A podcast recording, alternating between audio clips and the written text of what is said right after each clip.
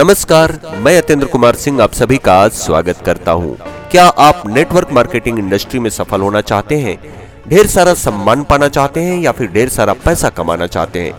तो साथियों, अगर आप इन सारी चीज़ों को पाना चाहते हैं ना तो आपको थ्री कार्डिनल रूल्स का पालन करना चाहिए। अब बात यह आती है कि थ्री कार्डिनल रूल्स आखिर होता क्या है? जिस प्रकार किसी भी वाहन के द्वारा सफल यात्रा के लिए आपको ट्रैफ़िक नियमों का पालन करना पड़ता है। समाज में रहने के लिए सामाजिक नियमों का पालन करना पड़ता है। किसी देश में रहने के लिए वहाँ के नियमों का पालन करना पड़ता है या फिर आपको स्वस्थ रहने के लिए शारीरिक नियमों का पालन करना पड़ता है। ठीक उसी प्रकार आपको नेटवर्क मार्केटिंग में सफल होने के लिए नेटवर्क मार्केटिंग के थ्री कार्डिनल रूल्स का पालन करना पड़ता है। सबसे पहला रूल है कि कभी भी किसी दूसरे के पति, पत्नी, पैसा या फिर उसके अहम के साथ खिलवाड़ न करें।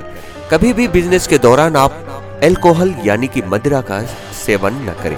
दूसरा रूल है कि कभी भी क्रॉस लाइन या फिर डाउन लाइन के सामने नकारात्मक बातों को न करें। तीसरा रूल्स है कि बिना अपलाइन से पूछे कोई भी नया काम न करें। तो साथियों, इस ऑडियो में आज हम आपको जानकारी देंगे पहले रूल्स के अहम के बारे में।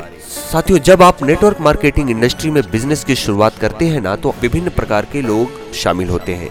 अगर हम बात करें तो एक स्टूडेंट भी शामिल होता है, एक बुज़ुर्ग भी शामिल हो सकता है, एक पढ़ा लिखा व्यक्ति भी शामिल हो सकता है और अनपढ़ भी। इसी प्रकार एक सर्विस वाला भी शामिल हो सकता है और खेत में काम करने वाला मजदूर भी। तो हम लोगों के बिज़नेस में है और हर इंसान का एक अपना ईगो होता है। साथियों, कहीं ऐसा न हो कि कहीं हमारे ज़ुबान से, बात से या हमारे व्यवहार से किसी भी व्यक्ति के ईगो को ठेस पहुँचे।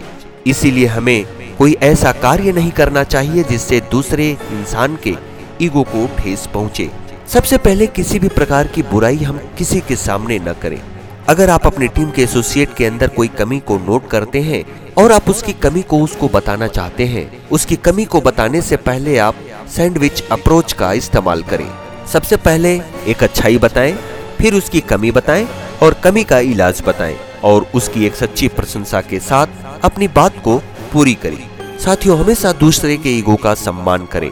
कभी भी दूसरे के ईगो को ठेस न पहुंचाएँ और खुद भी ईगो को न पाले, क्योंकि खुद के ईगो को पालने वाले और अपने अहम को ऊँचा रखने वाले अपनी उन्नति पर समुचित फोकस नहीं कर पाता।